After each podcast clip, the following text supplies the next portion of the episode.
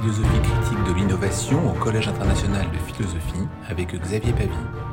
Première année. Donc ça c'est la dernière séance pour cette première année. La première année, je l'avais intitulée euh, euh, une, philosophie critique de l'innovation. Pourquoi on en avait besoin? Et c'est ce que je vais essayer aujourd'hui de, faire avec vous.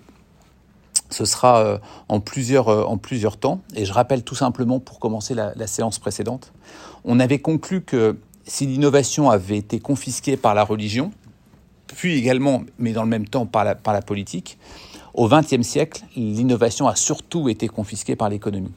Et c'est elle qui s'empare de l'innovation, car elle voit en elle finalement ce que la nouvelle politique, une nouvelle politique, elle est plus euh, monarchiste, hein, monarchique, elle est désormais républicaine, elle est désormais démocratique, a également besoin. C'est-à-dire que la politique va utiliser l'innovation, à la fois pour des questions de croissance, de plein emploi, d'amélioration des conditions de vie, et que l'innovation, on avait conclu avec ça la dernière fois, est désormais normative. L'innovation est toujours bénéfique, performative, l'innovation est une solution en tant que telle, elle est utopique également, l'innovation est la solution destinée à résoudre tous les problèmes de l'humanité. On avait posé ça, sans, sans évidemment dire que c'était une vérité, mais c'était ce qui nous était proposé, et on avait cité notamment un rapport de l'OCDE qui affirme, hein, je le cite, la plupart des défis sociaux, économiques et environnementaux actuels requièrent des solutions créatives fondées sur l'innovation et le progrès technologique. Autrement dit, on n'a pas tellement d'autres enjeux que trouver que l'innovation est celui qui peut nous apporter ou celle qui peut nous apporter toutes les solutions possibles. Et aujourd'hui, ce qu'on va essayer de faire, c'est justement essayer de contrarier ça, en tout cas de contredire ça et voir quels sont les, les enjeux qui se dressent face à ça, selon trois axes. Un, on va regarder les conséquences de l'innovation. Si on nous dit qu'elle est si exceptionnelle que ça, si utopique, si normative, si performative, est-ce que c'est une vérité ou est-ce qu'on peut contredire ça? Deuxièmement, ce sera un peu plus long, et c'est le cœur de la, séance aujourd'hui. Je voudrais avec vous faire une généalogie du pouvoir et du savoir de l'innovation, avec une démarche foucaldienne. Et puis, très rapidement, une, synthèse de notre année avant de conclure sur ce que l'on pourrait appeler une dénonciation de l'innovation. Tout d'abord, les conséquences de l'innovation. Donc, on a vu ce qu'elle était, on a vu ce que l'innovation pouvait, pouvait apporter. Et pour cette partie-là, je vais être extrêmement euh, pratique. Je vais être très opérationnel en donnant des exemples très concrets des conséquences de l'innovation à travers au moins trois axes. Un, les conséquences politiques de l'innovation une conséquence de l'environnement sur l'environnement et une conséquence humaine. Donc l'idée est de dire que si l'innovation est comme l'OCDE nous le dit, comme finalement euh, l'ensemble des économistes nous le disent depuis au moins Schumpeter, mais on avait vu qu'il n'y avait, avait, pas évidemment que lui, eh bien il y a des conséquences qui ne sont pas données ou ne sont pas dites. Et donc l'objectif c'est de regarder ça. Trois axes. Le premier, les conséquences politiques de l'innovation avec un axe très clair. Je prends l'exemple pour commencer de Singapour.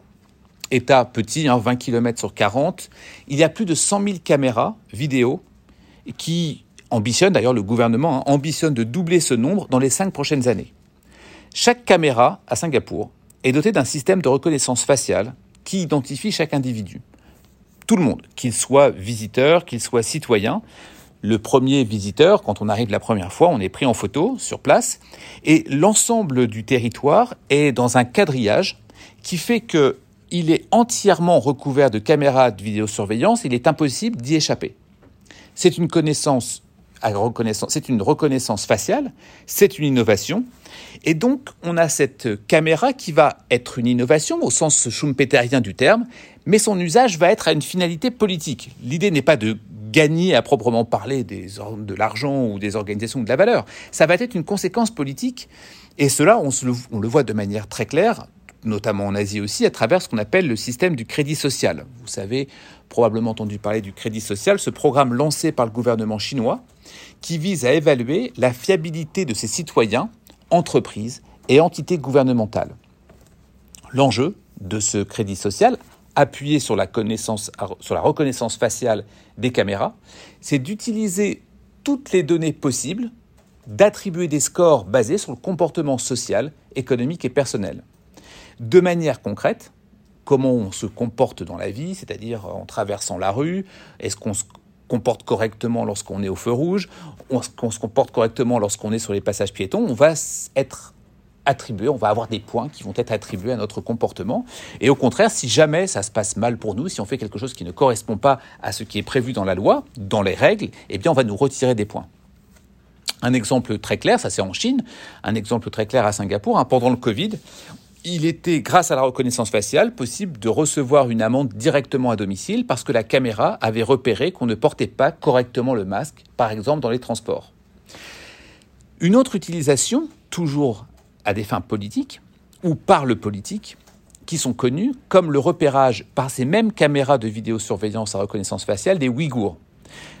L'objectif dans cet usage-là en Chine, c'est de regarder la pratique, la régularité plus exactement, des pratiques religieuses avec la reconnaissance faciale des manifestants pendant les, pendant les émeutes de Hong Kong. Donc on a à la fois les musulmans, comme vous le savez, les Ouïghours sont censés être, en fonction de ce que dit le gouvernement chinois, dans des camps de rééducation. Ils doivent être, ou plus exactement, ils sont limités à un certain nombre de prières par jour.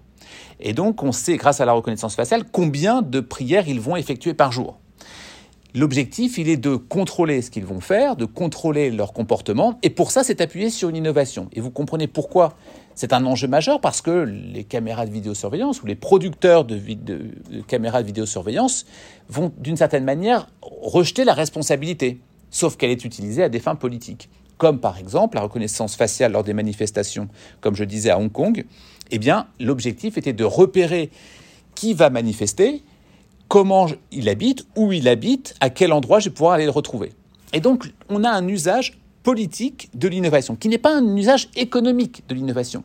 C'est-à-dire qu'on commence à voir qu'il y a effectivement une organisation qui va mettre ça en place, mais par contre, son usage est clairement autour de la, de la, d'une fin politique.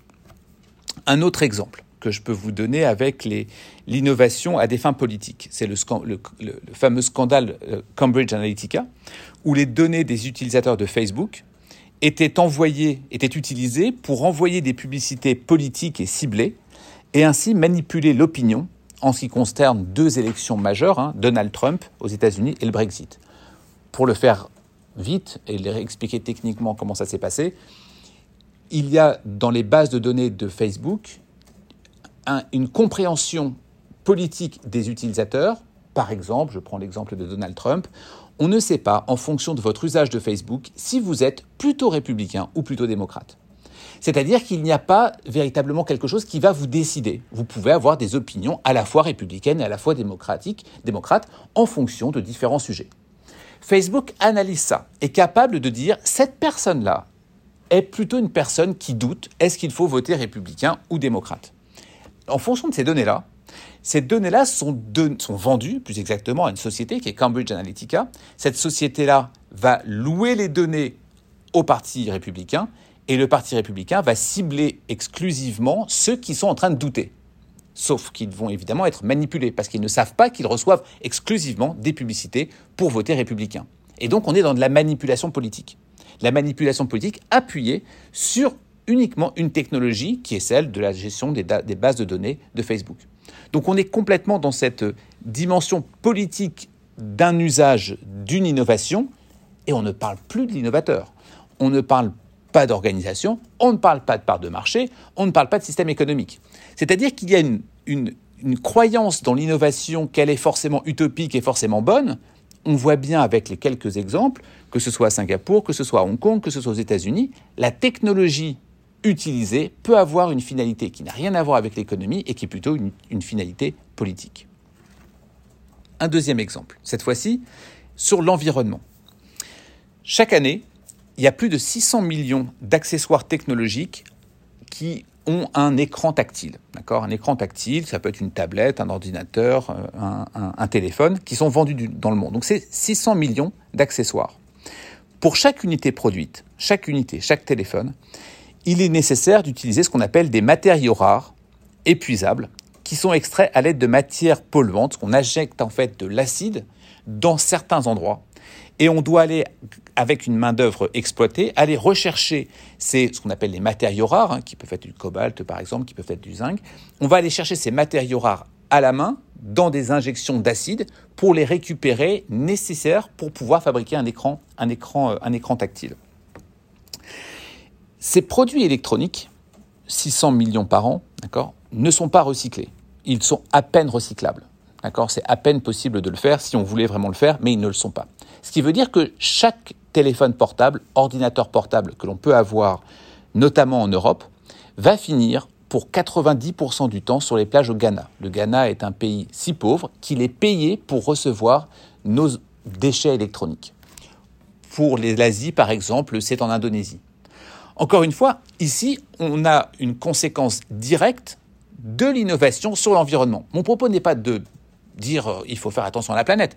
Mon propos est de dire simplement qu'il faut regarder comment fonctionne l'innovation et les conséquences sur l'environnement ou les conséquences sur la politique, comme je l'ai fait euh, dans une première partie.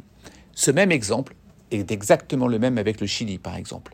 Alors, il y a un peu moins de... Ce pas des déchets électroniques, mais ils reçoivent notamment l'ensemble des déchets des vêtements du monde entier. Et le Chili reçoit ces vêtements-là dans des énormes décharges dédiées, dédiées aux vêtements. Et l'Europe et les États-Unis envoient leurs déchets de vêtements, notamment au Chili. C'est déjà dramatique, mais c'est pas aussi dramatique que les produits électroniques, puisque l'extraction en tant que telle est un petit peu, est un petit peu, est un petit peu différente. Toujours sur l'environnement.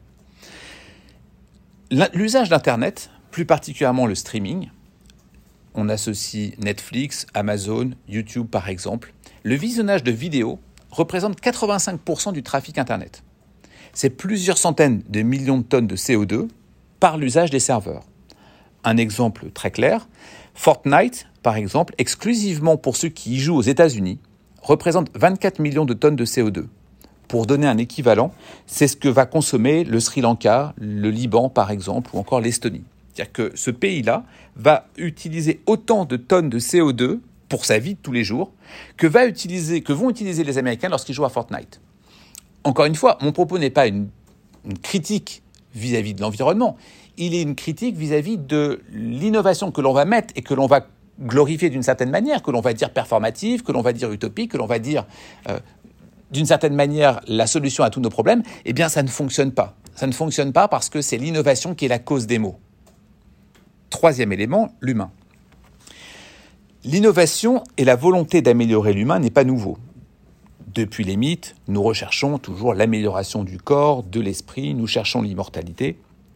Il y a exactement cinq stades de la transformation de l'humain, le premier connu, c'est ce qu'on appelle la greffe.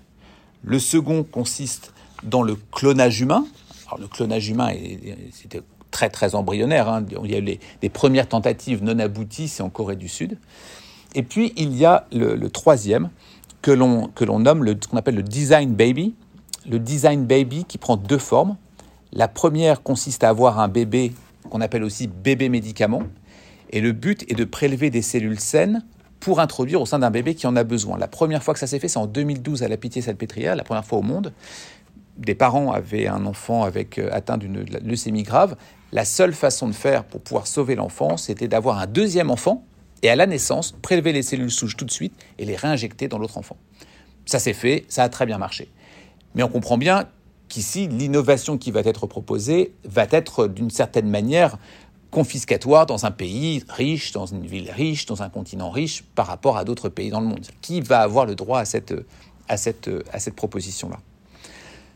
Le quatrième élément, c'est ce qu'on appelle le projet CRISPR. Et le projet, CRISPR, vous savez probablement, c'est le projet qui consiste à modifier notamment l'ADN des bébés alors qu'ils sont encore dans le fœtus. La première fois où ça a été véritablement utilisé, a priori, hein, c'est en 2018 quand un chercheur chinois, à l'occasion de la, de la conférence de ceux qui travaillent sur le projet CRISPR, est apparu sur scène en disant voilà, nous avons modifié l'ADN de deux jumelles dans le ventre de leur mère, qui permet d'éviter plusieurs virus, notamment celui, le virus du sida, et il a été mis en œuvre de manière concrète. Le gouvernement chinois a fait une totale, totale euh, un, un une opposition totale à, avoir des données sur le sujet. Donc on ne sait pas ce qui s'est passé, on ne sait pas où sont les enfants, on ne sait pas ce qui s'est passé. On sait juste que le médecin en tant que tel qui l'a fait, le chercheur, a été, euh, a été enfermé pendant trois ans. L'autre stade s'appelle le stade du transhumanisme. transhumanisme, c'est la possibilité d'ajouter, d'introduire un mécanisme plus ou moins technologique. Ça peut être un bras, ça peut être un œil, une jambe, pour le rendre plus performant. Enfin, quand on a toutes ces technologies-là, on atteint ce que Ray Kurzweil appelle le point de singularité, qui est le moment où finalement la machine dépasse l'homme. Ce que je suis en train de dire avec ce troisième état, c'est-à-dire l'état humain, c'est que tout ça, je ne parle que d'innovation. Quand je parle de CRISPR, je parle d'innovation. Quand je parle de transhumanisme, je parle d'innovation. Quand je parle de clonage, je parle d'innovation. Tout ça n'est qu'un sujet autour de l'innovation qui va avoir des conséquences ou bien sur l'homme, ou bien sur l'environnement, ou bien sur un système politique. Ces trois dimensions, que sont la politique, l'humain, l'environnement, sont directement touchées par l'innovation. Pour le dire de manière un peu plus vive, et c'est pour ça que j'ai rappelé dans mon introduction un peu la glorification par l'OCDE de ce que peut apporter l'innovation. On peut dire que le coupable des maux, de l'environnement, c'est l'innovation. Les dérives politiques que l'on peut dénoncer s'appuient sur l'innovation. C'est-à-dire qu'on va condamner, mais vous l'avez compris, on va condamner le fait qu'il y ait un, crédit social, il n'empêche que le crédit social n'existe que parce qu'il y a de l'innovation. On peut critiquer le fait qu'il y ait des plages de Ghana qui sont remplies de, produits, de matériaux, de matériaux non recyclables. Il n'empêche que c'est à cause de l'innovation. Et on ne dénonce pas ça. On va dire il faut protéger la planète, sans prendre en compte qui est à l'origine des mots. En l'occurrence, c'est probablement l'innovation. Et si l'innovation, si l'humain, pardon, a toujours voulu être immortel, c'est l'innovation, encore une fois, qui permet d'aller dans cette voie. Tout ça signifie que on doit se poser la question l'innovation jusqu'où? L'innovation, jusqu'où doit-on aller? Et il faut le dire en ces termes. Du fait des innovations, des populations et espèces animales disparaissent à cause de la pollution qui est générée par l'innovation, les serveurs que l'on peut utiliser. Le développement massif des technologies, des produits, des biens de consommation courante a une conséquence directe ou non sur l'épuisement des ressources. Et nous n'en parlons jamais, en tout cas nous n'avons jamais comme proposition de dire peut-être qu'il faut limiter l'innovation pour avoir des conséquences plus positives il y a une dégradation des sols, de l'atmosphère, des océans à cause de l'activité humaine. Mais quand on parle d'industrialisation, on ne parle que d'innovation. La recherche permanente de la croissance économique, c'est ce que dit l'OCDE hein, de manière très claire. La croissance économique s'appuie directement sur un épuisement des ressources naturelles. Dégradation de l'ensemble des écosystèmes, une urbanisation grandissante qui va être par le béton, qui va être par l'architecture, qui va être par l'ensemble des centres urbains, qui va modifier de manière durable les équilibres de la biosphère. Et tout ça, c'est intéressant. Ce matin, probablement, vous avez entendu que le, gouvernement français avait été épinglé par le Conseil d'État en disant que la France n'allait pas suffisamment assez loin dans le traitement des problématiques climatiques. Certes, il n'empêche que les enjeux sont mondiaux. Si l'on prend deux exemples que je peux prendre, les pluies acides n'ont évidemment pas de frontières. Les pollutions radioactives n'ont pas de frontières. Le septième continent fait de plastique dérive hors des eaux territoriales. Ces conséquences sont liées d'abord et avant tout à l'imprévisibilité des innovations. Et rien ne laissait évidemment présager lorsqu'on a commencé les innovations que ça pouvait avoir cette conséquence-là.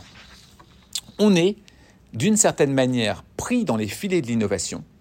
Et comme le dit Rabelais, science sans conscience n'est que ruine de l'âme.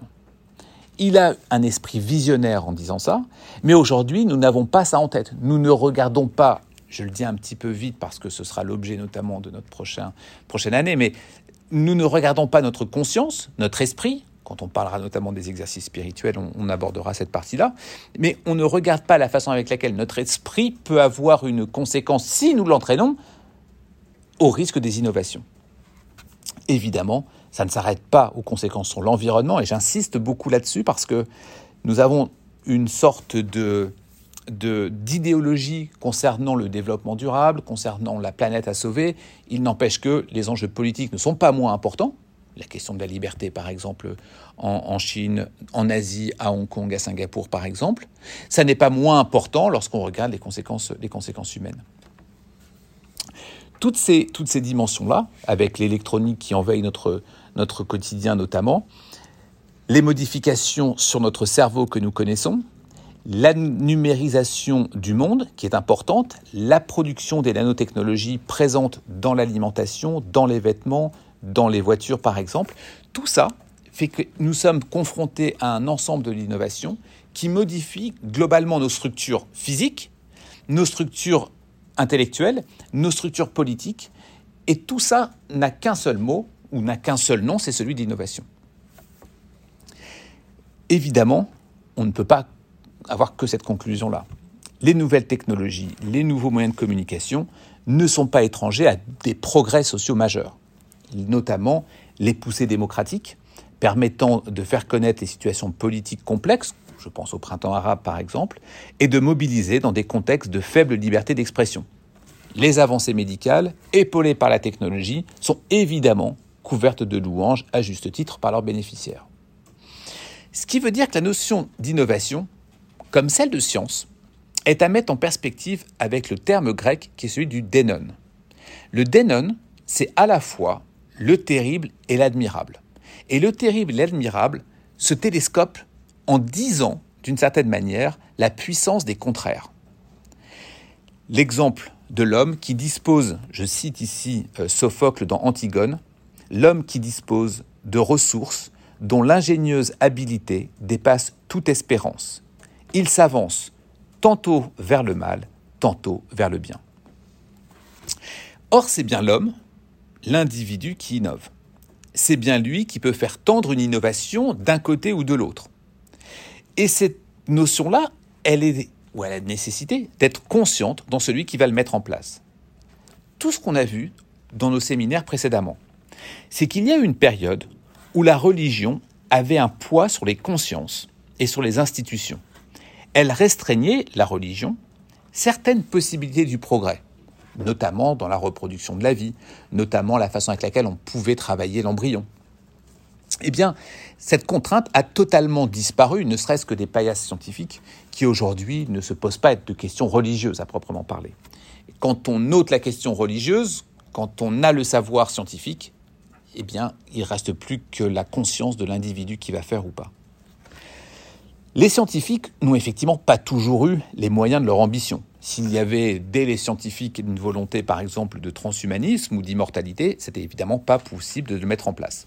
Sauf que, c'est quelques décennies, et on ne parle que de quelques décennies, moins de 100 ans, on a une accélération technique, technologique nette, des connaissances génétiques, des structures de l'ADN, les prémices du clonage, et désormais, le problème n'est plus dans l'acceptation morale, morale à travers la religion, ou la capacité scientifique, mais est-ce que l'on doit faire ou pas, sous couvert d'éthique et de responsabilité? Est-ce que oui ou non je fais? Cette première partie était destinée à poser le cadre de pourquoi on doit critiquer l'innovation et ne pas simplement accepter que l'innovation est ce qu'elle est parce qu'elle nous est donnée d'un point de vue économique. Et je voudrais maintenant rentrer plus dans, le, détail de cette critique avec cette généalogie du pouvoir et du savoir de l'innovation. Pour cette perspective, je vais utiliser une, une, approche foucaldienne pour notre critique de l'innovation, par donc cette généalogie du pouvoir et du savoir. Pour ça, je vais m'appuyer là aussi sur des exemples très concrets, pour essayer de comprendre comment l'innovation est un, a un enjeu, est un enjeu important et concret pour notre société. Donc j'ai besoin d'utiliser des matériaux très concrets que je vais néanmoins expliciter à travers différents types euh, conceptuels. Je prends l'exemple d'Internet. Début des années 2000, dès le début des années 2000, on a vu naître une forme d'usage de l'innovation. Et ça, c'est intéressant au moins à trois titres. La séance précédente, nous sommes restés au XXe siècle. C'est globalement ce que j'ai fait. Je vous ai parlé de la recherche et développement, je vous ai parlé de Schumpeter, je vous ai parlé de différents économistes. Il s'avère que néanmoins, ça fait plus de 20 ans que nous ne sommes plus dans le XXe siècle. Et cela coïncide justement avec le début d'Internet, en fin des années 90, début des années 2000. D'autre part, cela prolonge notre questionnement sur les relations entre politique et innovation. Et cela permet de mettre l'innovation dans une perspective aussi un tout petit peu plus positive que ce que je viens de faire. Je m'explique il y a une quarantaine d'années, Michel Foucault explique une nouvelle économie des relations de pouvoir. Il nous faut développer une nouvelle économie des relations de pouvoir.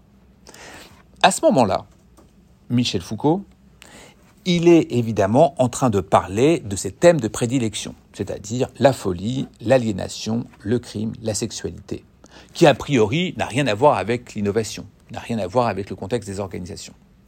Cependant, Michel Foucault disait lui-même que ces concepts, ces livres devaient être utilisés comme, je le cite, des petites boîtes à outils, et que la méthodologie importe beaucoup plus pour démonter, déconstruire, comprendre des problématiques que les thématiques elles-mêmes.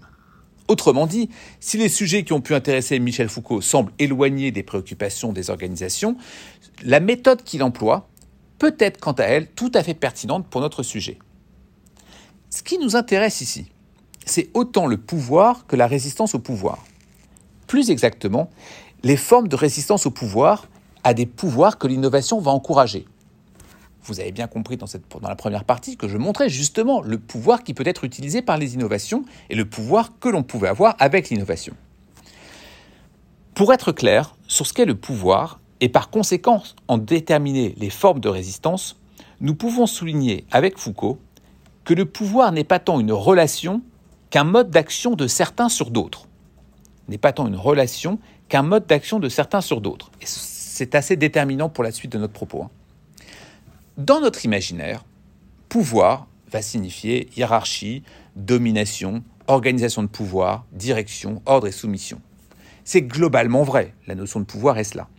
Néanmoins, ça n'est pas que ça, car il y a de la hiérarchie sans domination ni pouvoir, dans une situation où la hiérarchie, par exemple, n'a pas les capacités ou les moyens de l'exercer. C'est donc plutôt, et ce qui nous intéresse, l'exercice du pouvoir, le pouvoir en axe qui est examiné. Il explique, Foucault, dans Le sujet et le pouvoir, que la philosophie, depuis les Lumières, a notamment eu pour fonction de surveiller les pouvoirs excessifs de la rationalité politique. Et qu'à l'évidence, la relation entre la rationalisation et les excès de pouvoir est évidente. En conséquence de quoi, il ne s'agit pas d'analyser de manière banale la relation de pouvoir et comment celle-ci est exercée, globalement le mode dominant-dominé, mais plutôt de proposer un nouveau mode d'investigation, de compréhension du pouvoir, par l'observation des formes de résistance. Je cite Foucault. Plutôt que d'analyser le pouvoir du point de vue de sa rationalité interne, globalement dominant-dominé, il s'agit d'analyser les relations de pouvoir à travers l'affrontement des stratégies. Si, évidemment, Foucault regarde de manière classique pouvoir des hommes sur les femmes, des parents sur les enfants, de la psychiatrie sur les malades mentaux, de la médecine sur la population, le pouvoir peut être regardé de manière bien au-delà de ces dispositifs, et c'est ce que je vais essayer de faire avec vous. Prenons quelques exemples. Les institutions financières sont un exemple de pouvoir majeur sur l'économie, sur les individus, et de manière particulièrement brutale. On peut dénoncer la brutalité, Foucault a raison, dans la psychiatrie, par exemple, des médecins sur les malades. Si on détourne notre regard en regardant, par exemple, ce que peut faire une institution financière, ça n'est pas moins brutal sur les individus. Un système bancaire, par exemple, qui est fondamental pour pouvoir analyser, effectuer les démarches possibles du quotidien. L'accessibilité de l'institution bancaire n'est pas aussi libre que sa nécessité l'analyse de manière classique souligne qu'il y a un exercice du pouvoir très net dans la relation banque-usager. Et que celui-ci a justement, ces dernières années, justement à partir des années 2000, tendance à s'amoindrir. Et ça, c'est grâce aux résistances qui ont émergé. De manière classique, vous avez les banques en ligne, qui n'existaient pas avant les années 2000, et qui ont permis de désacraliser le système bancaire. Mais ce sont surtout les réseaux de résistance, les réseaux de pouvoir qui permettent de, redessiner les relations banque-client. Quelques exemples, le financement participatif, mode de financement de projet sans faire appel aux acteurs traditionnels que sont les banques. L'objectif, il est de chercher une désintermédiation, c'est-à-dire la relation directe entre le porteur et son investisseur, ce qu'on appelait auparavant la souscription. Grâce à Internet, grâce aux réseaux sociaux, on n'a plus besoin forcément de faire appel à une banque dès lors que la relation peut être faite de manière différente. Je pense au crowdfunding par exemple, je pense à tous les sites internet qui peuvent exister dans lesquels vous pouvez accéder à un financement sans forcément passer par une banque. Ça n'existait pas il y a moins de 20 ans. Il y a une relation de pouvoir qui est battue en brèche en disant si j'ai besoin d'argent, je ne suis pas obligé d'en passer par des banques. Ce qui est valable pour les banques n'est pas vrai, n'est pas moins vrai pour un grand nombre de services où la carte de la valeur était préalablement confisquée par un très petit nombre d'acteurs qui finalement détenaient le pouvoir. Et c'est désormais totalement redessiné. C'est le cas des multinationales, des conglomérats, avec des choses très concrètes que je vais vous noter. Je prends l'exemple du tourisme, qui ont vu émerger une résistance au pouvoir dès lors que une entreprise comme Airbnb est apparue.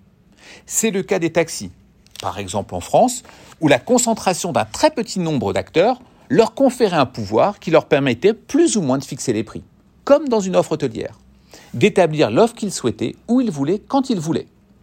Si ce n'est que les propositions, grâce, notamment j'ai commencé avec ça, Internet dès les années 2000, va permettre de pouvoir proposer des résistances au pouvoir.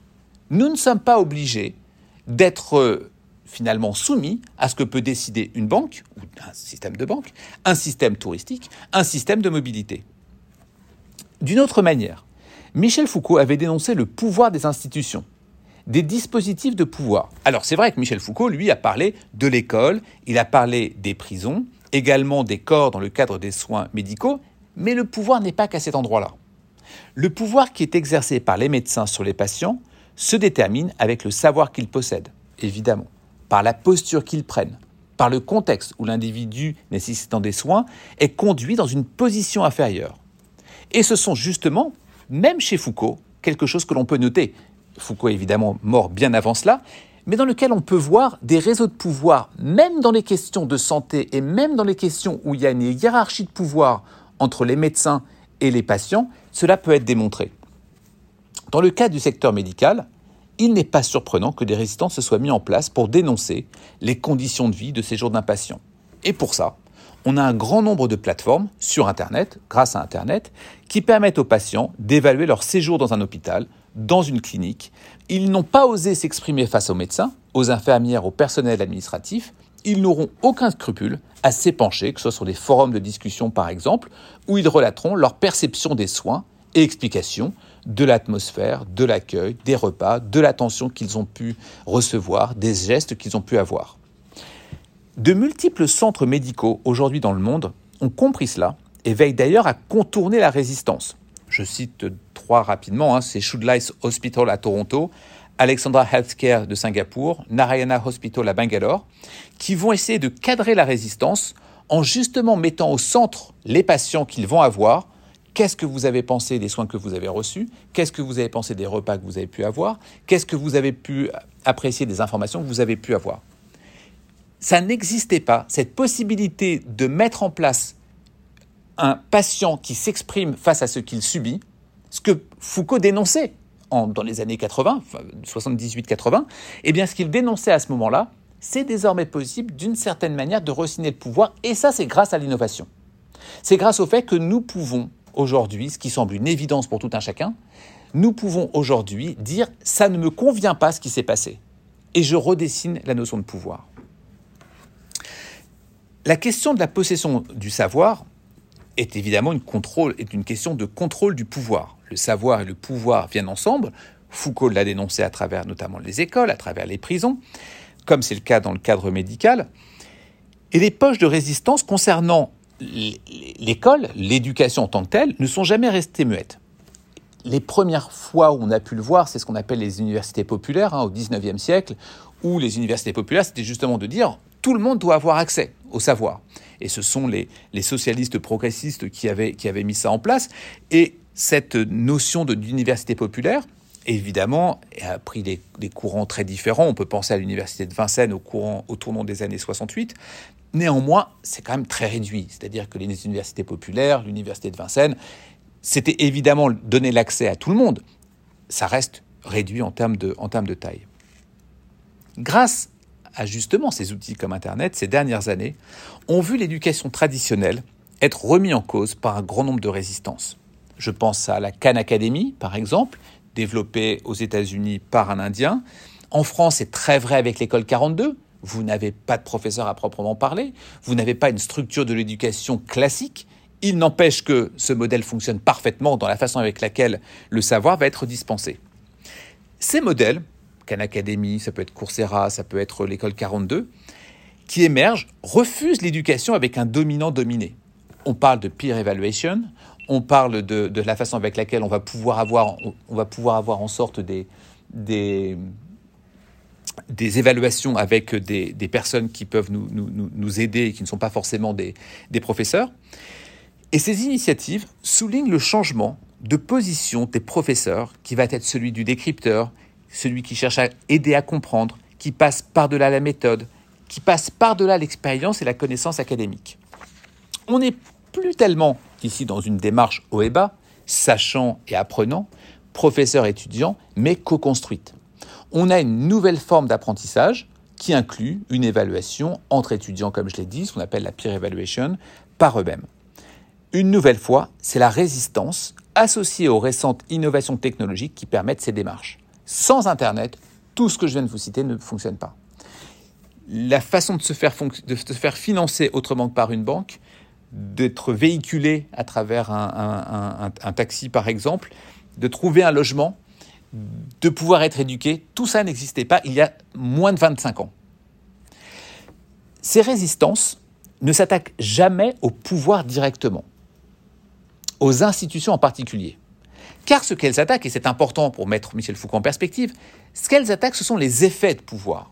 Et c'est ça qui nous intéresse. Personne ne s'attaque, pour le dire vite, au groupe Accor, au taxi G7 ou les autres. Ce qu'ils attaquent, ce sont les effets du pouvoir. Le fait que ce soit confisqué par un petit nombre. On se fiche d'attaquer l'université. C'est la dispensation de son savoir qui est mise au défi. Qui doit avoir accès au savoir? Foucault précisait ça de manière très claire lorsqu'il expliquait je cite Foucault, ce qui définit une relation de pouvoir, c'est un mode d'action qui n'agit pas directement et immédiatement sur les autres, mais qui agit sur leur action propre, une action sur l'action. Je répète ce, point-là, c'est un mode d'action qui n'agit pas directement immédiatement sur les autres, mais qui agit sur leur action propre. Dans les cas que nous avons soulignés, aucune de ces résistances ne veut prendre le pouvoir. Il n'y a pas quelqu'un qui cherche à prendre un pouvoir et à le confisquer avec trois, quatre acteurs comme ça a pu se faire par le passé. C'est quelque chose qui est hors de leur champ. Ce sont les actions et les conséquences du pouvoir qu'elles dénoncent. Ces propositions résistantes s'articulent autour des propositions que les acteurs historiques établissent, condamnent. Et on a vu les énormes manifestations ou condamnations qu'ont pu faire l'objet les quelques entreprises que j'ai citées, par exemple. Parce qu'elles souhaitent conserver les effets de pouvoir qu'ils ont toujours possédés pendant des dizaines de décennies et qui leur confèrent des avantages monopolistiques. Les réseaux de résistance, je cite Foucault une nouvelle fois, c'est très important, les réseaux de résistance ne cherchent pas l'ennemi numéro un, mais l'ennemi immédiat.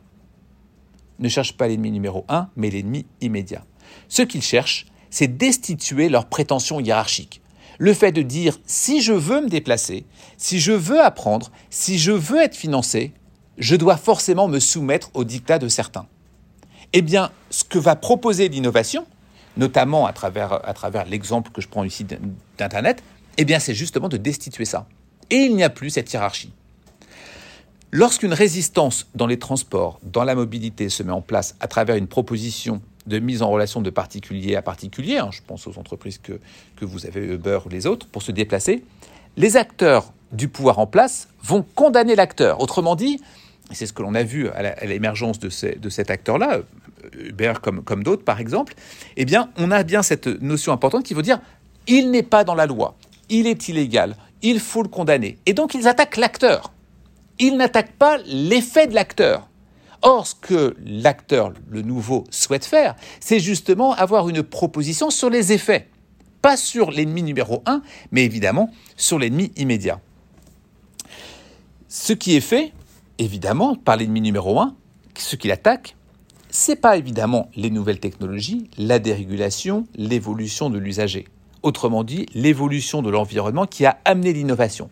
Parce que c'est cela. Si Uber existe, c'est la nouvelle technologie, c'est la dérégulation, c'est l'évolution de l'usager. Ce n'est pas une proposition concurrente pour faire la même chose. C'est la compréhension, l'acceptation la collaboration avec l'ennemi numéro un, suivez-moi bien, qui permettront de contrarier la résistance, tout simplement parce que celle-ci n'existera plus. Je reformule. Si par exemple, une entreprise de location de voitures traditionnelle, Hertz les autres ou un taxi classique, se met à condamner, à critiquer, à vouloir la disparition de plateformes d'intermédiation, elle va s'attaquer à l'ennemi immédiat. C'est Uber, c'est euh, Airbnb, c'est les autres. Mais pas l'ennemi numéro un. L'ennemi immédiat est la conséquence de l'ennemi numéro un. Et à ce titre, ça peut être la législation qu'il faut repenser pour que l'entreprise traditionnelle puisse elle aussi proposer le type de service, ce qu'elle n'a pas fait ou ce qu'elle ne faisait pas.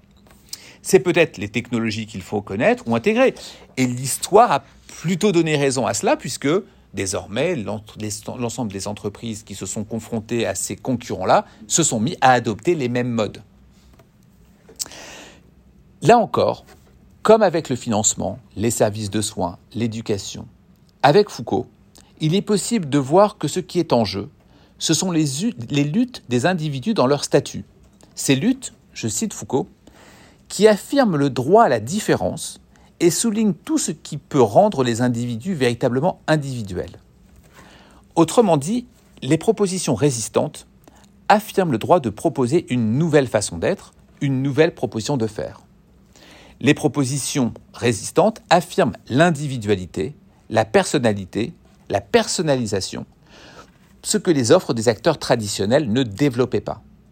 Les pouvoirs ne veulent pas d'individus, ils veulent des sujets. Les organisations monopolistiques, je le répète, hein, encore une fois, ça pouvait être Accor, ça pouvait être les taxis G7 pour citer ceux que j'ai en tête, les pouvoirs ne voulaient pas s'intéresser aux individus. Ils s'intéressaient à eux comme des sujets. Ils veulent imposer une vérité qu'il leur faut le reconnaître. Voilà comment tu dois voyager, voilà comment tu dois te déplacer, voilà comment tu dois te, te financer, sans aucune autre possibilité. Il s'avère que l'innovation arrive avec une proposition résistante. Et c'est bien pour cela que les résistances ne s'intéressent pas au pouvoir, à prendre le pouvoir, parce qu'elles sont dans une proposition différente. Quand il y avait, pour garder l'exemple du taxi, la seule possibilité, c'est de l'avoir ça, c'est-à-dire que les organisations monopolistiques disaient, si vous souhaitez utiliser un taxi, c'est comme ça que ça doit fonctionner. Ce n'est plus comme ça que ça fonctionne. Je cite Foucault une nouvelle fois. Le principal objectif de ces luttes n'est pas tant de s'attaquer à telle ou telle institution de pouvoir, ou groupe, ou classe, ou élite, qu'à, et c'est le point important, une technique particulière, une forme de pouvoir. Autrement dit, une, hiérarchisation et une domination. Les luttes et résistances se divisent pour Foucault en trois axes. Celles qui s'opposent aux formes de domination, trois axes de lutte et de résistance chez Foucault. Hein. Celle qui s'oppose aux formes de domination, celle qui dénonce les formes d'exploitation, et celle qui combattent tout ce qui lie, qui va tenir l'individu. D'accord? Celle qui s'oppose aux formes de domination, celle qui dénonce les formes d'exploitation, celle qui combattent tout ce qui lie ou tient l'individu. La domination d'organisations majeures, leur forme d'exploitation, en enchaînant de manière quasi concrètes, plus ou moins l'individu, ont régulièrement fait naître des résistances. Quelques exemples. Les systèmes d'exploitation en informatique en sont un exemple.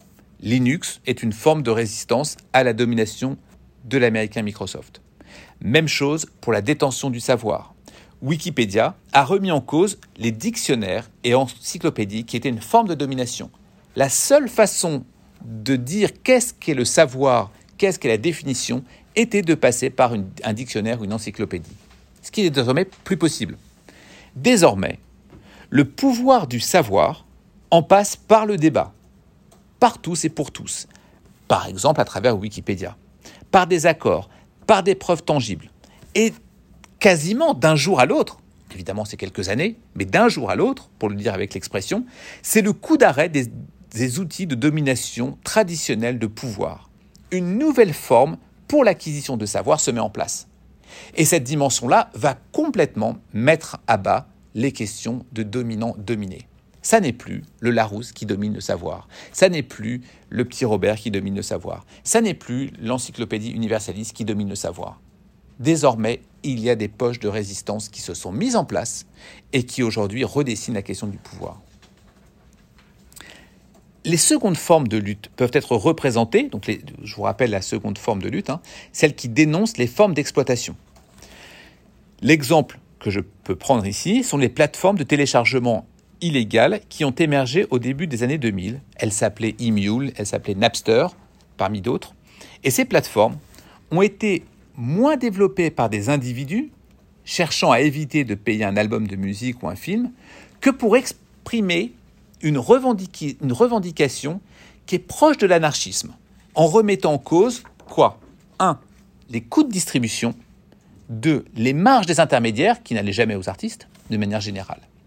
C'est une résistance face aux formes d'exploitation que représentent les ce qu'on appelait les major compagnies, les grands distributeurs mondiaux de musique, de films, qui ont d'ailleurs moins la vocation de lancer et de développer des talents que d'accroître un profit. Enfin, la troisième étape de la lutte, qui va enchaîner l'individu. L'attachement qui contraint des individus. Les résistances qui se développent pour lutter contre l'assujettissement ne sont pas moins valables dans la sphère politique. C'est ainsi que des mouvements comme Occupy Wall Street il y a quelques années, Podemos en Espagne, Nuit debout qu'il y avait en France ou plus récemment les Gilets jaunes ont pris une part de voix, même si c'était temporaire, sur l'échiquier politique.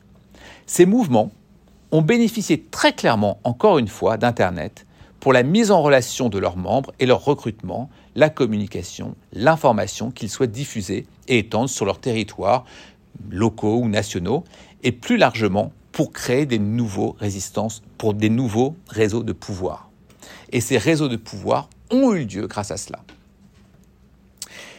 Non hiérarchiques, ils sont des réseaux de pouvoir horizontaux qui se dressent et qui résistent face à un système politique qu'ils refusent, face à des méthodes qu'ils n'acceptent plus, notamment parce qu'elles confisquent le pouvoir, elles assujettissent.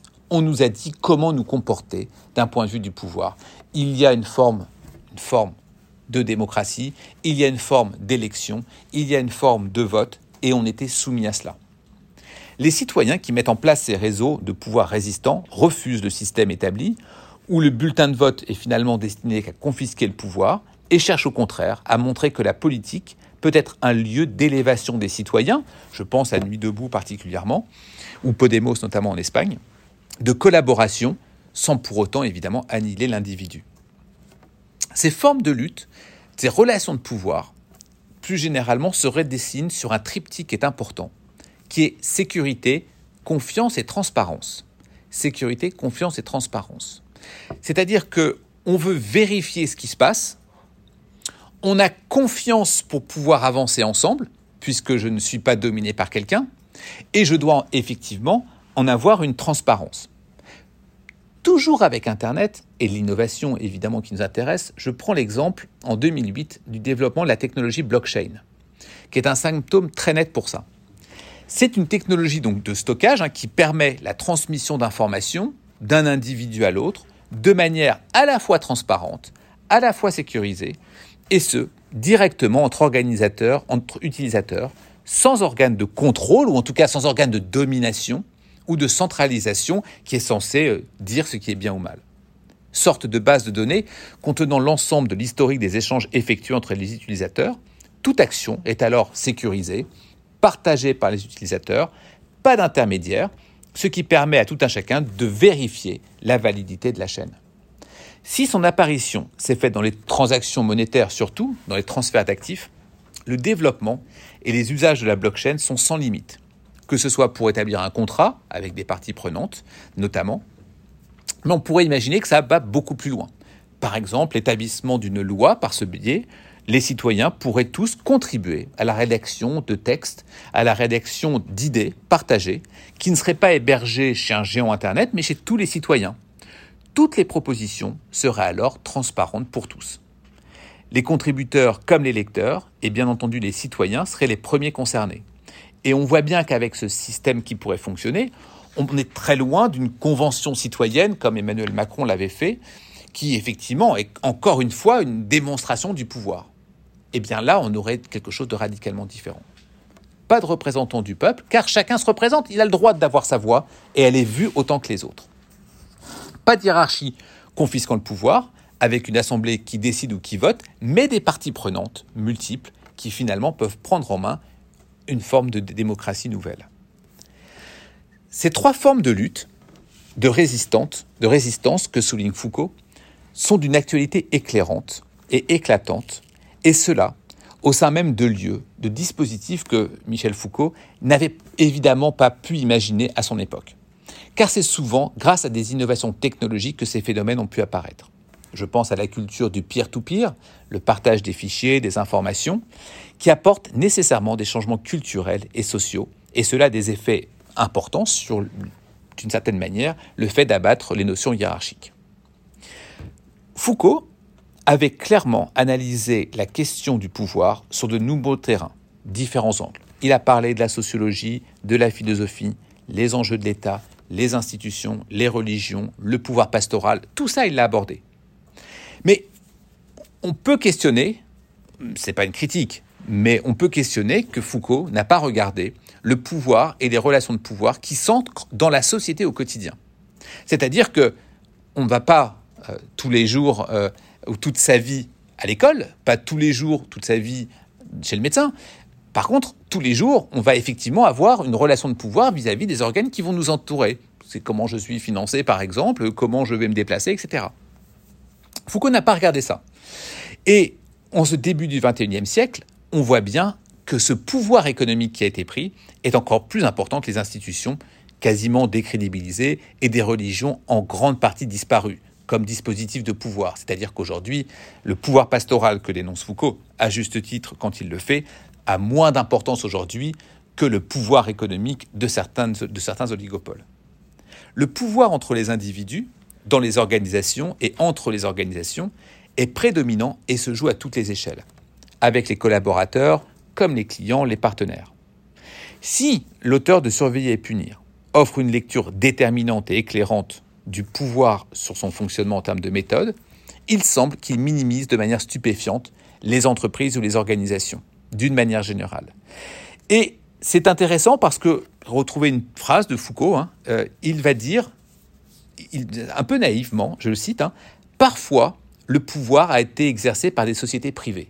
Alors on est dans les années 70, on ne peut pas condamner Foucault, évidemment, mais c'est intéressant de voir que il avait, on peut le voir de deux façons, ou bien on peut critiquer Foucault en disant qu'il était un petit peu naïf de voir que les sociétés privées pouvaient avoir du pouvoir, mais on peut aussi voir Foucault d'un point de vue très visionnaire en disant il avait quand même vu qu'elles allaient en avoir de plus en plus. Il semble en effet que ces dernières décennies, c'est justement ici que se sont jouées de manière vive les relations de pouvoir. En d'autres termes, la question du pouvoir et de celui qui le possède a des effets de pouvoir qui en sont les émetteurs et les récepteurs. Des stratégies de pouvoir avec leurs outils et leurs réseaux n'est pas nécessairement là où on l'attend, mais elle est pleinement redessinée depuis deux ou trois décennies. Autrement dit, on pourrait presque dire oui, c'était évident de voir que la prison, de voir que l'école, de voir que les hôpitaux pouvaient avoir un, un pouvoir sur les autres. Il n'empêche que le pouvoir d'aujourd'hui ne se joue pas forcément ou plus forcément à ces endroits-là, et en tout cas plus important ailleurs. Les résistances ne sont pas dans la rue, ou plus dans la rue. Pas forcément. Elles sont issues parfois de quelques volontaires, mais pas simplement. Elles dénoncent, mais pas uniquement. Elles offrent des solutions alternatives que l'on peut voir comme effectivement des résistances pleines et entières. Le développement de Wikipédia ne sont à l'origine que de quelques personnes, comme les organisations que l'on peut voir dans les autres situations que j'ai citées. Plusieurs conséquences de l'explosion des structures de pouvoir telles qu'elles pouvaient exister et qui existent encore parfois fortement ou majoritairement. Tout d'abord, il y a un arrêt de la détention du pouvoir d'un très petit nombre d'acteurs qui confisquent les propositions. Deuxièmement, une participation accrue des bénéficiaires, utilisateurs et clients. Enfin, une redistribution ou un partage de la valeur. Dans l'hôtellerie, comme la mobilité, pour prendre les exemples que j'ai utilisés, la santé, comme la livraison, de nombreux oligopoles se sont formés et de fait ont confisqué la valeur financière du marché, qui n'a été toujours répartie qu'entre un petit nombre de marchés. Eh bien, l'arrivée de ces nouveaux acteurs, grâce à ce, redessin du pouvoir, eh bien, on va avoir d'une certaine manière des profits partagés. À titre d'exemple, l'Office du tourisme de Paris, quand un touriste donnait 70% de son budget à un hôtelier, ce qu'il a fait pendant des décennies, il ne donne depuis ces 20 dernières années que 40%, tout en dépensant la même somme globale. Simplement, elle est donnée à un plus grand nombre d'acteurs. Il dépense toujours autant, mais il ne dépense plus simplement à 70% uniquement pour pouvoir se loger. Eh bien, évidemment, et il n'est pas ici question pour moi, en tout cas à ce stade, de dire c'est bien ou c'est pas bien Airbnb, c'est bien ou c'est pas bien Uber, c'est bien ou c'est pas bien les uns et les autres. On ne peut que constater qu'il y a une forme de résistance qui s'est mise en place et qu'en effet, la valeur s'est un peu redistribuée, même la valeur, euh, la valeur financière. Même si elles sont dites hors la loi, et il faut avoir en tête ce qu'on peut appeler par hors la loi. Je l'avais expliqué, je crois, dans une séance précédente, l'innovation vient toujours avant la loi. C'est-à-dire que Uber comme Airbnb n'ont pas été contre la loi. Ils n'ont pas fait des choses illégales. Ils ont été hors la loi au sens où la loi n'existait pas pour elles. Et donc, la loi finalement a couru après elles pour essayer de trouver autre chose. Elles ont débuté donc sans cadre juridique clair, avec une législation pas adaptée, ce qui a causé évidemment des tensions. Il n'empêche que les tensions se sont surtout vues parce que les sources de revenus des acteurs traditionnels se réduisaient. Tous ces développements qui touchent tous les secteurs doivent nous poser une question. Sont-ils un développement extrême du système libéral et capitaliste? Et dans ces cas-là, on peut dire finalement, on est en train que d'enfoncer la même porte ouverte du système libéral capitaliste qui arrive à un extrême. Ou alors, on peut aussi se poser la question, est-ce que ce n'est pas son explosion? Puisqu'on avait ce système capitaliste libéral, mais qui n'était simplement concentré qu'avec quelques acteurs, eh bien, on est dans cette éclatement avec l'arrivée de micro-organisations, de concurrence. Et on peut se demander, est-ce que c'est la fin d'un système capitaliste passéiste, composé d'importantes organisations qui contrôlent, qui dirigent, qui sont hiérarchiques, qui disent comment consommer, qui disent comment nous déplacer, qui disent comment nous financer?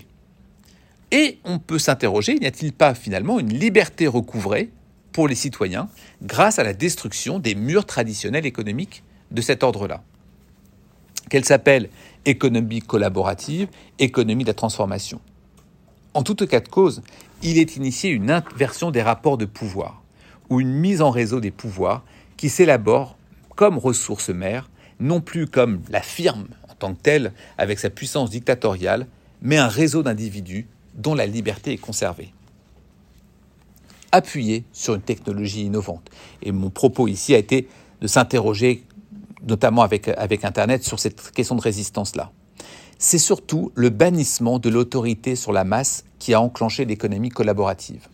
Et ce n'est pas seulement la multiplication des acteurs qui a contribué à celle-ci. Autrement dit, on n'est pas arrivé avec Uber qui a fait la même chose que G7, avec Airbnb qui a fait la même chose qu'Accor. Ils ont redessiné une autre proposition de valeur avec une désintermédiation finalement des uns et des autres.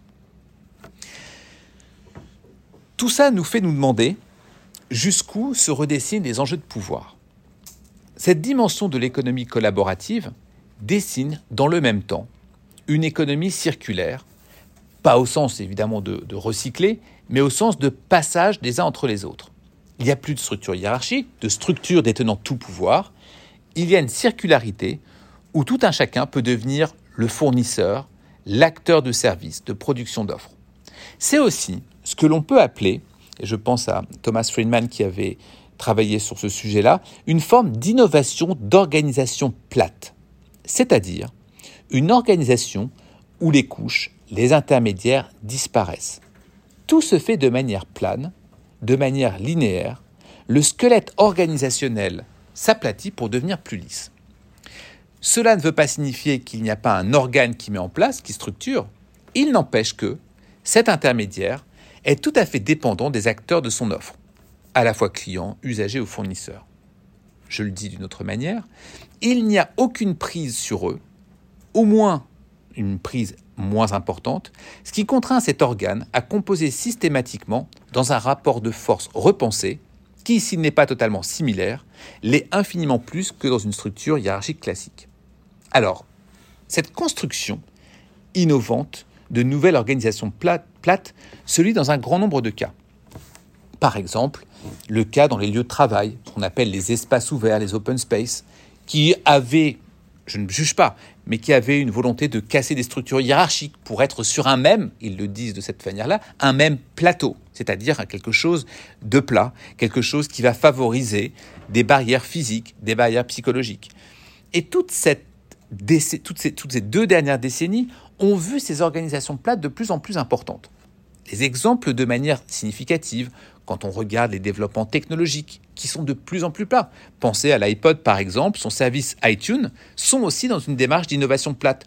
Que ce soit le matériel lui-même, pour la première fois, nous avons eu un matériel qui était dépourvu de boutons, par exemple. Eh bien, on voulait avoir quelque chose qui était proposé, de taille réduite, extrêmement fin, absence totale de boutons, entièrement tactile, rien ne dépasse. Eh bien, gardez ça en tête, cette dimension de l'appareil, et la plateforme iTunes en tant que telle chez Apple, qui au même moment détruit les structures hiérarchiques.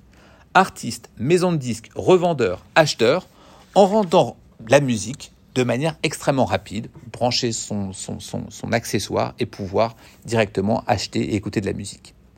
L'offre d'Apple, à ce moment-là, a non seulement réduit à néant le rôle du disquaire, le rôle des intermédiaires, mais lui a aussi ôté sa hiérarchie, qui consistait, pour ceux qui ont connu les disquaires, à sélectionner tel artiste plutôt qu'un autre, telle musique plutôt qu'une autre, à rendre l'achat de la musique possible en fonction de l'organisation qu'il souhaitait.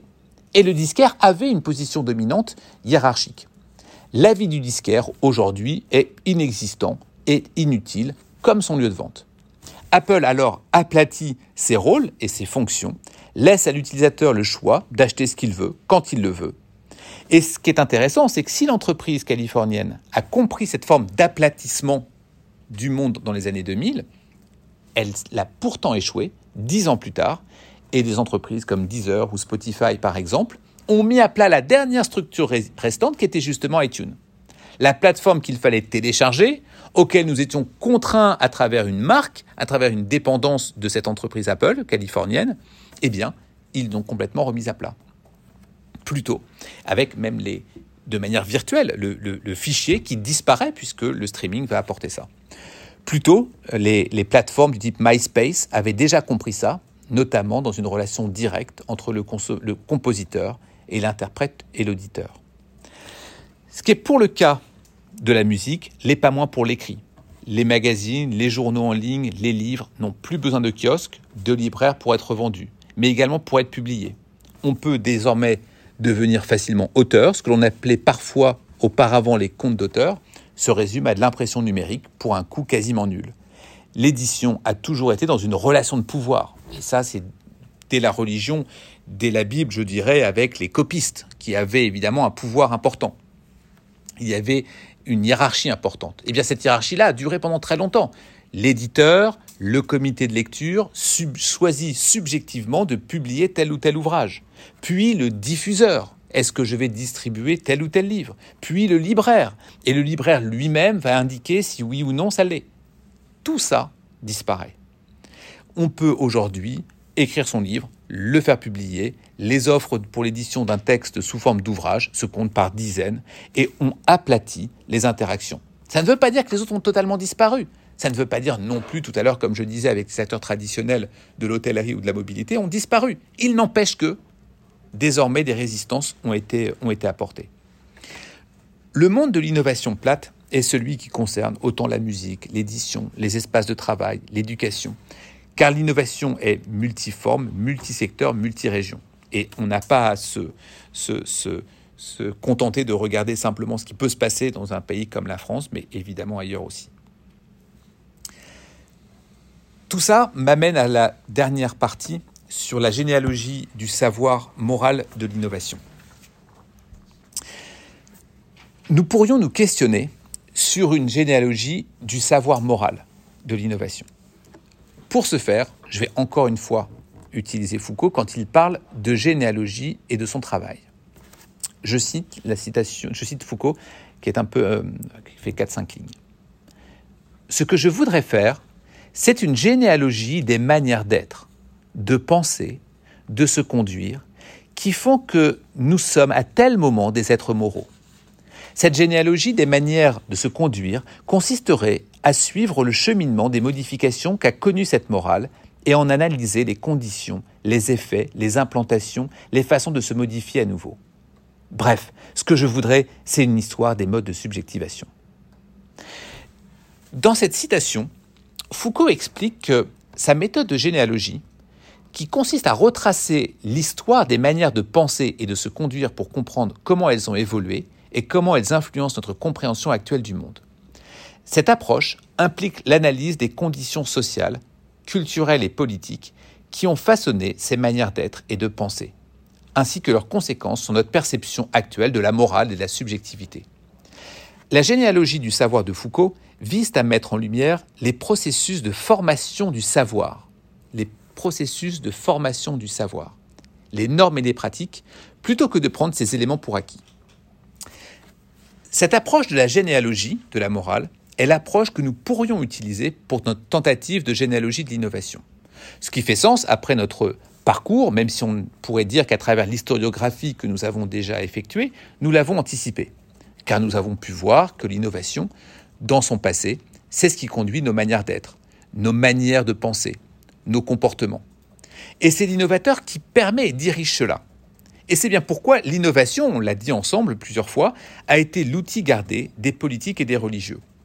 Ou bien ils voulaient s'en servir pour provoquer quelque chose, ou au contraire le cacher et ne pas provoquer parce que ça ne les arrangeait pas. En utilisant l'innovation comme renouvellement de l'âme, vous vous souvenez, on avait parlé de la réforme religieuse, comme voie de modification politique, les innovateurs ont cherché à calibrer les comportements des autres. On peut d'ailleurs s'étonner que dans sa généalogie de la morale, Foucault, là encore, n'évoque pas ce moteur de changement qu'est l'innovation. Il n'en parle jamais.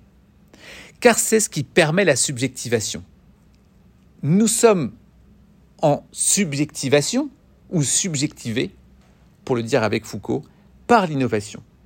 L'assujettissement moral dont nous sommes les destinataires, les récipiendaires ou parfois les victimes est conduit par des méthodes d'innovation. Et ce n'est pas moins vrai pour les autres méthodes d'assujettissement que celui, par exemple, de la morale. Par exemple, l'assujettissement à un système libéral, ultra-capitaliste, se fait tout autant par l'innovation. Nous sommes assujettis au système libéral et capitalisme par l'innovation. Pour le dire autrement, nous sommes rendus sujets par l'innovation car elle est le seul moyen du changement, mais aussi d'emprise consciente ou non, y compris d'ailleurs parfois pour l'innovateur. Ce point-là est, très important pour comprendre presque l'ensemble de notre séminaire. Je le répète, nous sommes rendus sujets par l'innovation, car elle est le seul moyen du changement, mais aussi d'emprise consciente ou non, y compris d'ailleurs peut-être parfois pour l'innovateur. Dès lors, nous sommes au sein de constructions sociales, éducation, consommation, relations, nous devenons dans le même temps assujettis par l'innovation, assujettis à ce que quelqu'un va vouloir faire de nous, l'innovateur. Et nous sommes pris par l'innovation, par les faire, pardon, de l'innovation. Sauf que tout le paradoxe et la complexité est que l'innovation est aussi le moyen du désassujettissement. C'est-à-dire que nous procédons du même outil pour nous faire sortir des fers par le même outil que l'outil qui nous a mis dans ces fers. Nous sommes piégés par un outil qu'est l'innovation. Pour sortir de ce piège, nous n'avons pas le choix que d'utiliser le même outil. Son inconnaissance, sa méconnaissance ne nous permet pas de sortir de ces fers. C'est un processus sans fin qui fait que nous devons nous interroger sur notre relation à l'innovation comme citoyens.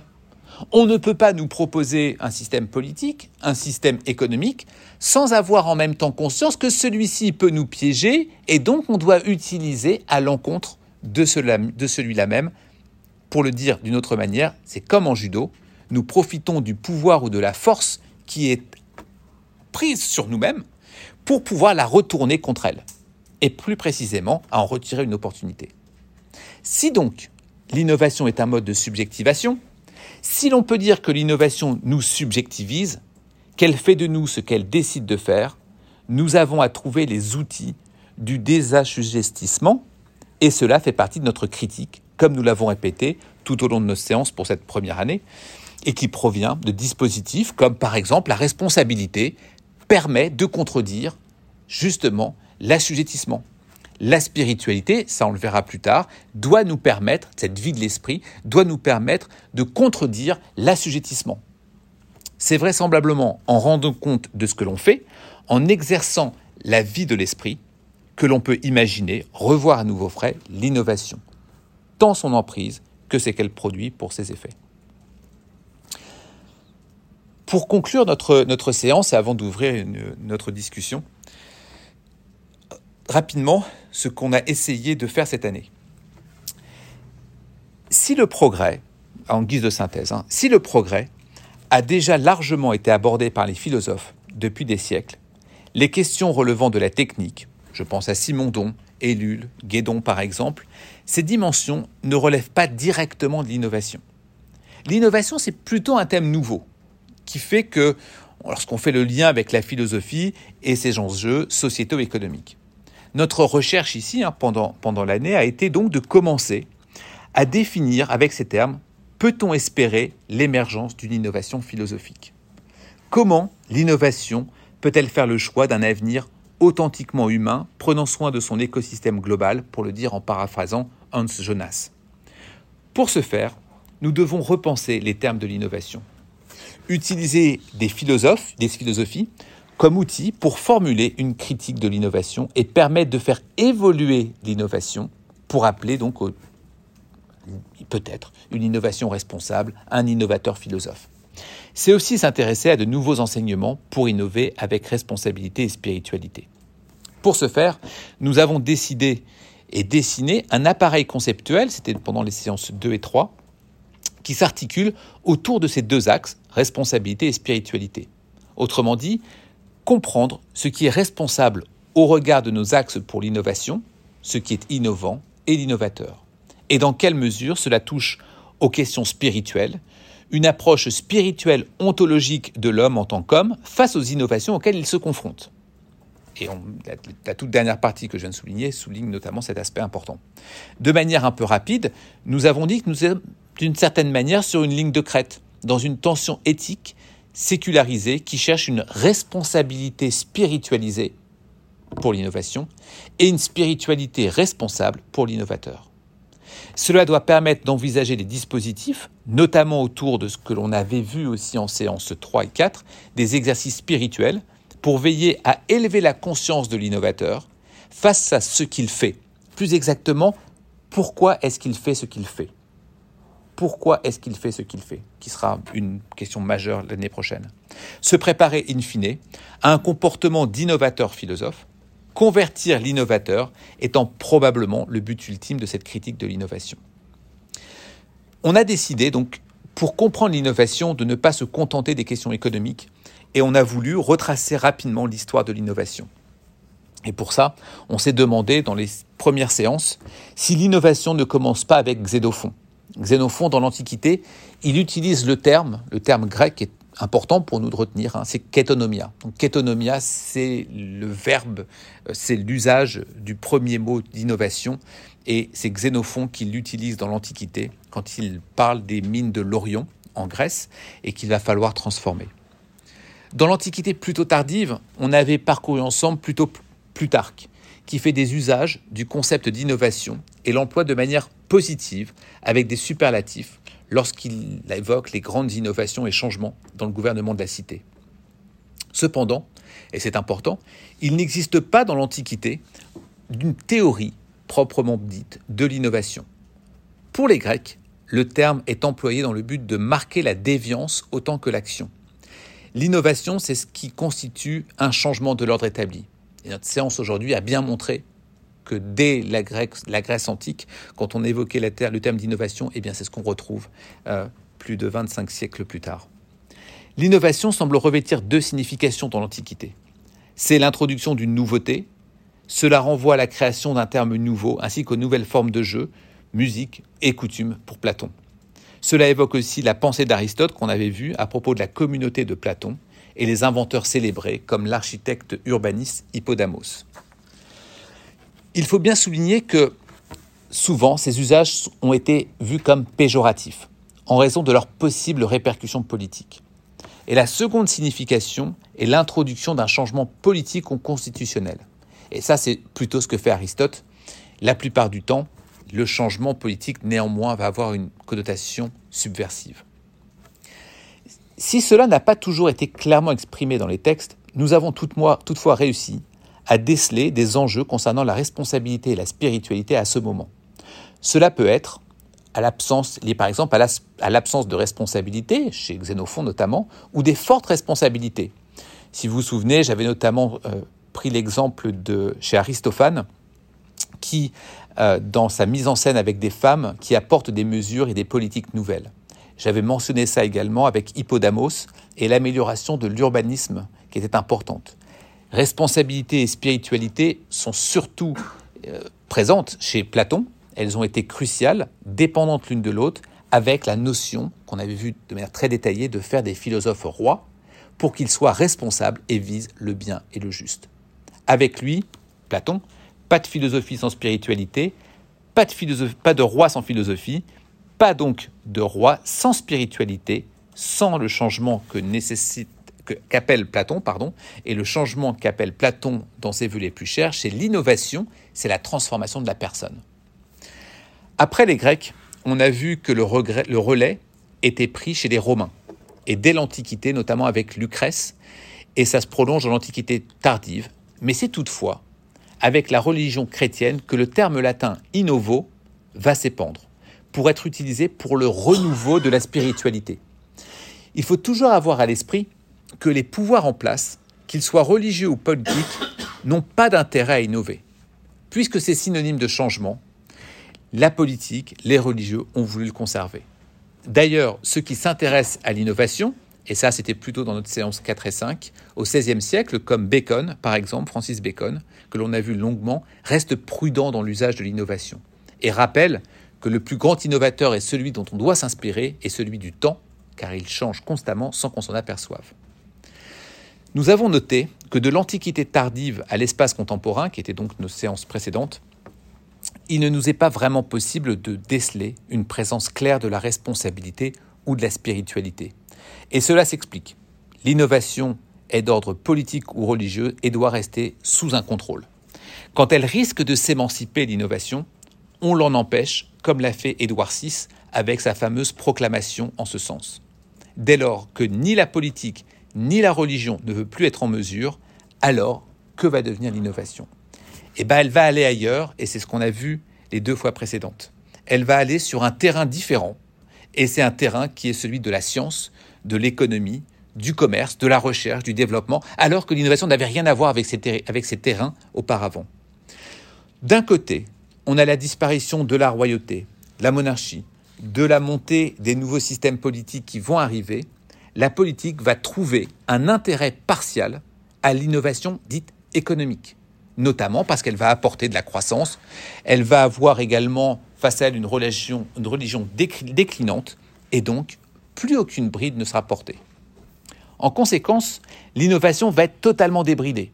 Et c'est ce que j'ai essayé de montrer avec vous aujourd'hui. Pendant tout le XXe siècle, et l'on a pu noter des usages sociologiques, mais c'est surtout économique, avec le pape de l'innovation Schumpeter, que l'innovation se comprend. Plus globalement, dans une atmosphère propice au développement capitaliste et libéraux, appuyé sur des institutions comme l'OCDE, pour eux, le salut des maux de la société ne peut se trouver que dans l'innovation.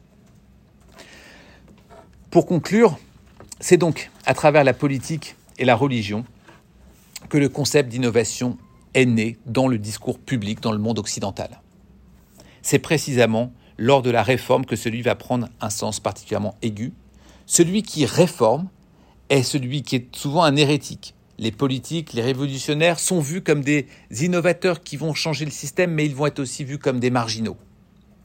L'innovation va changer de statut, elle devient positive quand elle va devenir un moyen d'atteindre des progrès économiques, politiques, sociaux, matériels, à travers l'innovation industrielle ou technologique les innovateurs ne sont plus alors des hérétiques, ils sont des marginaux, comme je dit, ce sont des non-conformistes.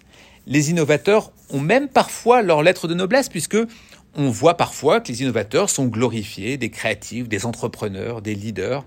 Ça va être l'esprit du XXe siècle. Néanmoins, cet esprit de l'innovation n'est pas sans critique ni opposition. Dès la fin du XIXe siècle, mais surtout tout au long du XXe siècle, leur voix n'est pas très audible, mais elles seront de plus en plus fortes à partir des années 1970, pour devenir un véritable courant, et dès lors que s'associent des questions notamment environnementales et sociales. Je pense à Jacques Ellul, je pense à Simondon, je pense à Hans Jonas, à Guénon, à Thoreau ou Fuller. Ce sont des personnes, des penseurs que nous allons détailler l'an prochain, parce que ce sont celles, ces personnes-là, qui vont véritablement apporter les premières critiques de la technique, de la science, qui soulignent la dépendance de l'homme à la technique, qui condamnent la perte de la liberté au profit de la technique. Les apprentissages de notre séance d'aujourd'hui seront donc tout à fait bénéfiques la généalogie du pouvoir et du savoir de l'innovation, l'assujettissement à l'innovation, nous permettront de dresser une critique des discours économiques et politiques notamment. L'apport des penseurs que je viens tout juste de mentionner nous aideront à repenser la définition de l'innovation et surtout à s'interroger si ces oppositions à l'innovation ne sont finalement pas et surtout des appels à la responsabilité et la spiritualité. Si la politique et la religion ont d'une certaine manière pondéré l'innovation pendant des siècles, toute proportion gardée, mais c'est ce qui s'est passé, jusqu'au XXe siècle, ce qui est finalement relativement récent, il y a 120 ans. La religion disparaissant, la politique en ayant trouvé un intérêt partiel et partiel dans son nouveau rôle, c'est donc, en tout cas c'est l'hypothèse que je fais, que je continuerai l'année prochaine, c'est certainement à la responsabilité et à la spiritualité de prendre le relais et de ne pas laisser l'innovation confisquée par l'économie. Ce sera l'enjeu à partir de février 2024 euh, dans lequel, à partir de ces auteurs-là, on pourra dessiner une relation de l'innovation tournée vers la responsabilité et la spiritualité. Je m'arrête pour ce soir et je j'ouvre le débat avec vous pour cette euh, dense, euh, dense séance tous ensemble.